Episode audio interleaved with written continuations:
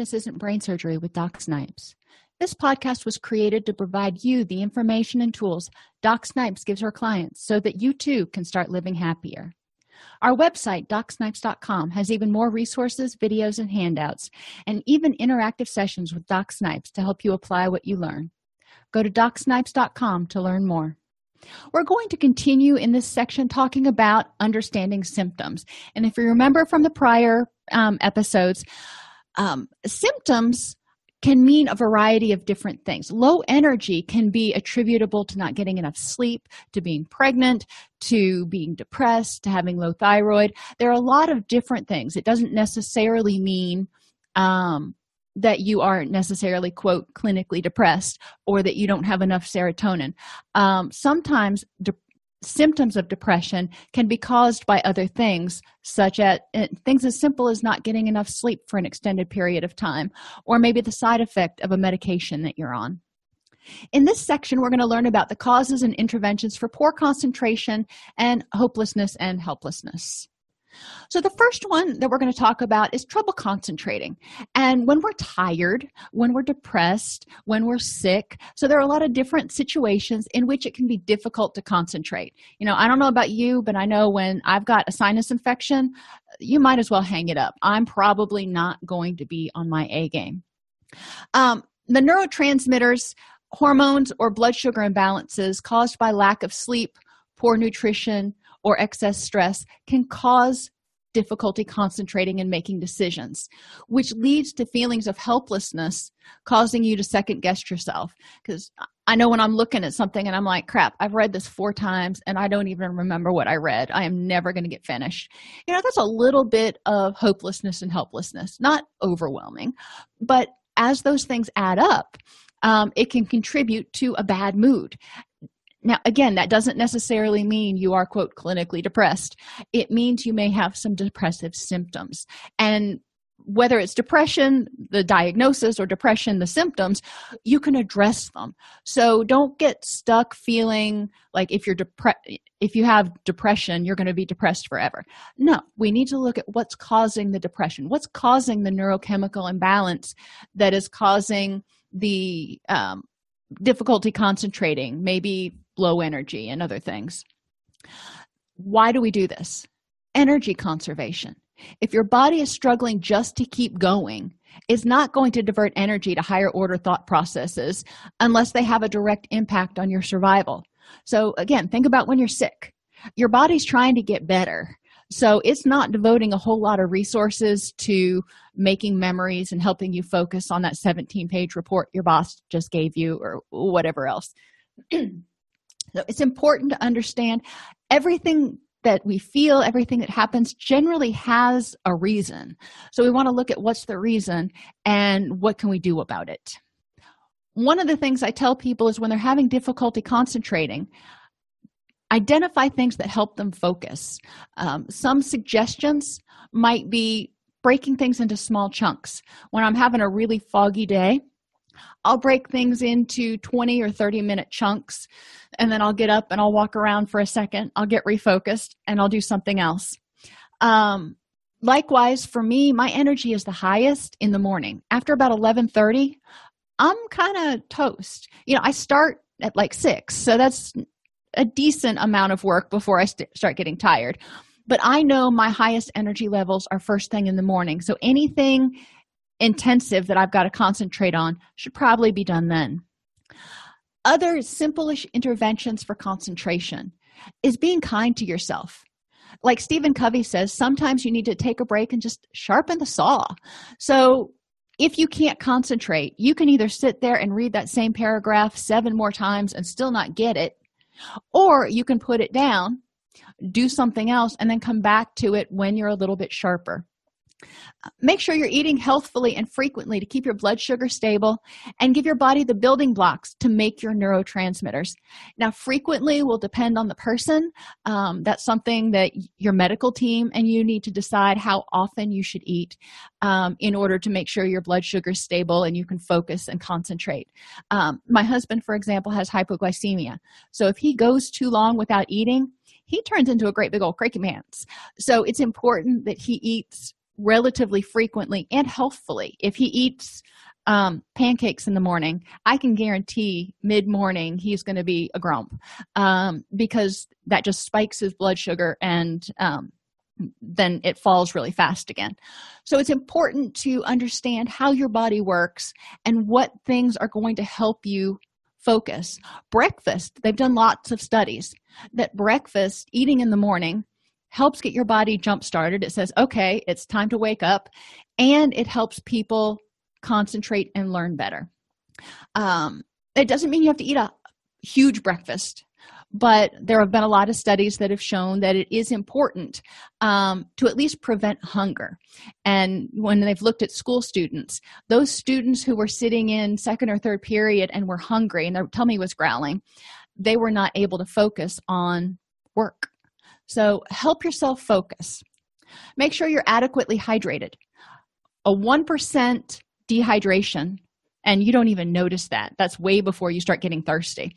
A 1% dehydration can lead to difficulty making decisions and um, making memories so concentrating.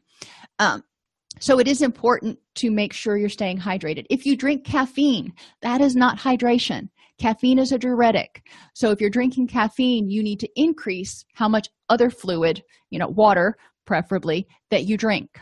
So carry around a water bottle with you. It's you know easy to sort of mindlessly sip on a water bottle and a lot easier to get your water in than if you get a 16 ounce glass and you're like okay i got to chug this now. So sip on it throughout the day. It'll go a lot faster. You'll probably drink a lot more water. Get adequate quality sleep when you're sleep deprived you're probably not going to be able to think as clearly. Your brain chemicals are kind of foggy. Um, you're not they didn't reset and rebalance the way they were supposed to. Um, so you may need to uh, make sure you get better sleep the next day if you're going to quote sharpen the saw. I mean think about your computer. If your computer bo- is booting up um, and and you hit something and stop it in the middle of the boot up process. It's enough to get it up but you know you didn't let everything quit continue to load. So things are going to be a little bit buggy throughout that entire session until you just reboot the whole thing. Um, so this is what sleep does for us. Sleep is our reboot. Um, and if you don't get enough of it it's kind of like trying to start writing in a in a document before the computer's fully finished booting up.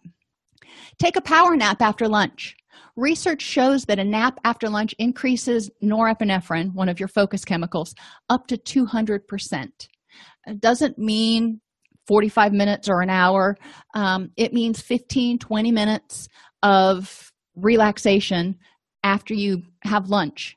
When we eat, our body goes into rest and digest. So, after you eat, when it goes into that period, you start feeling a little sleepy.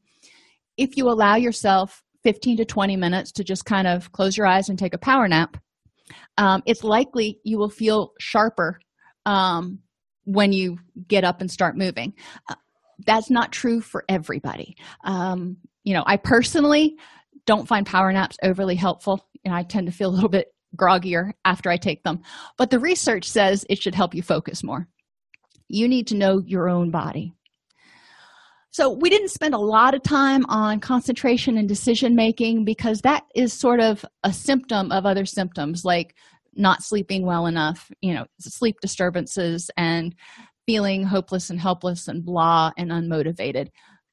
Lack of concentration kind of goes along with it when your happy chemicals and motivational chemicals just aren't there. So we've talked about how to increase those um, through sleep and nutrition sometimes medication changing your thoughts so you're not focusing on the negative and draining your energy all the time.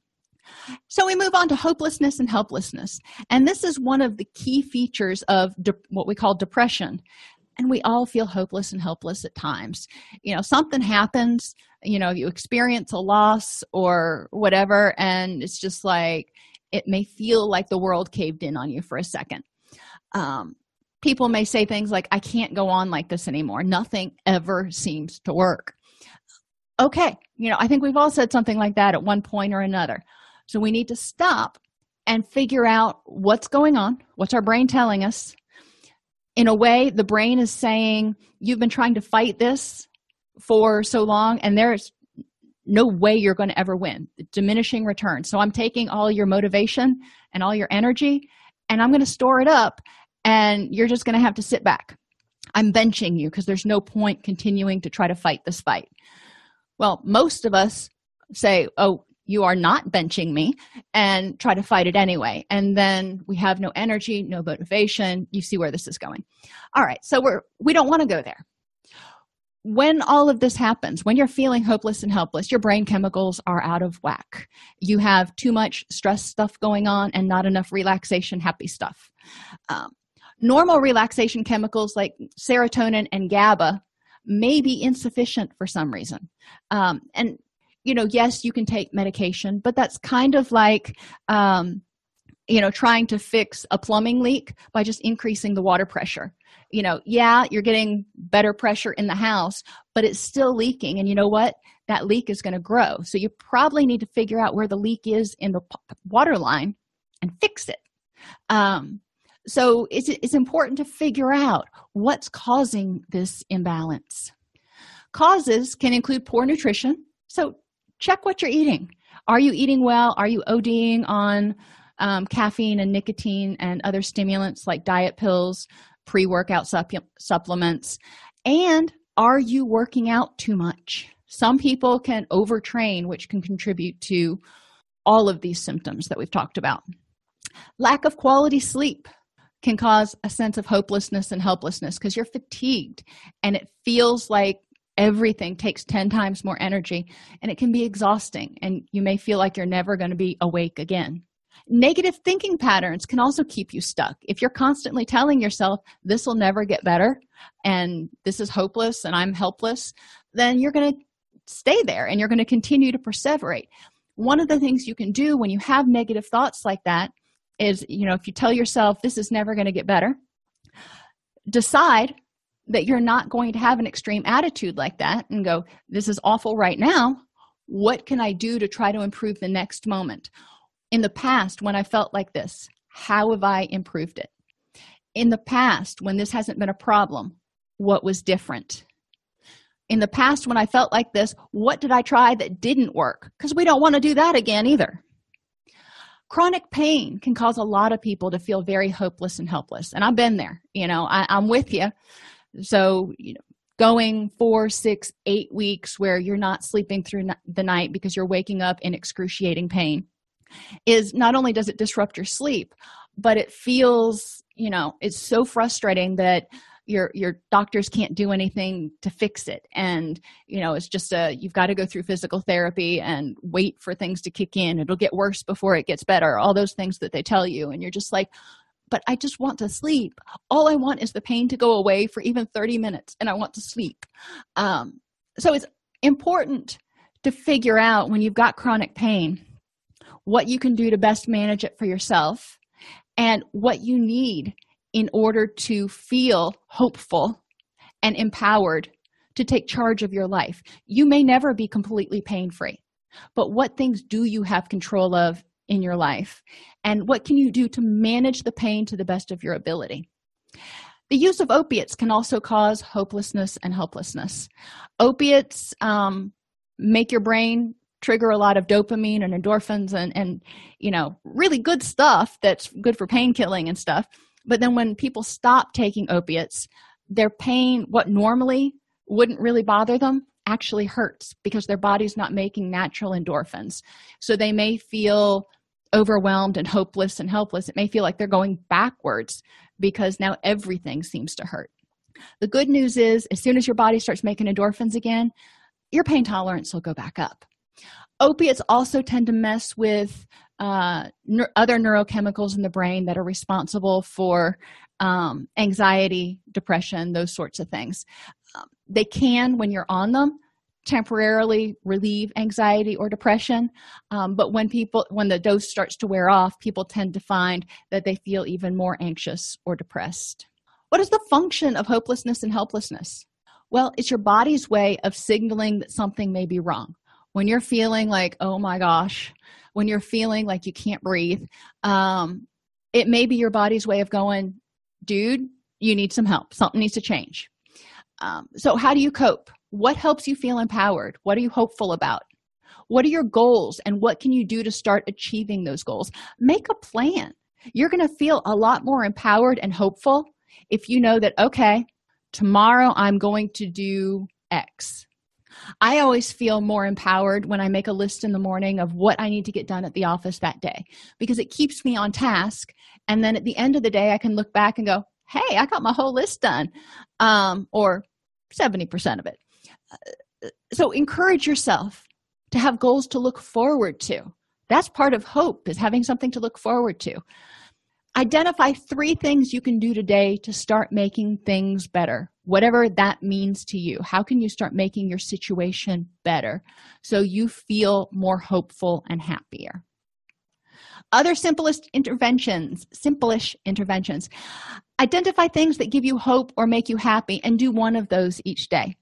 Whether it's, you know, watching videos on, on TV or working in your garden or playing with your kids, whatever it is Identify the things you do have control over, and those are the things you're going to focus on.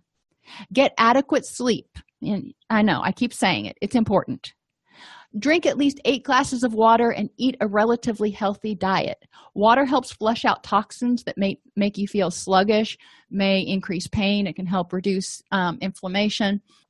And eating a healthy diet can do the same thing. It can help reduce inflammation. It can also help your body have the building blocks it needs to make the neurochemicals so you can feel happier and motivated. Push that norepinephrine out.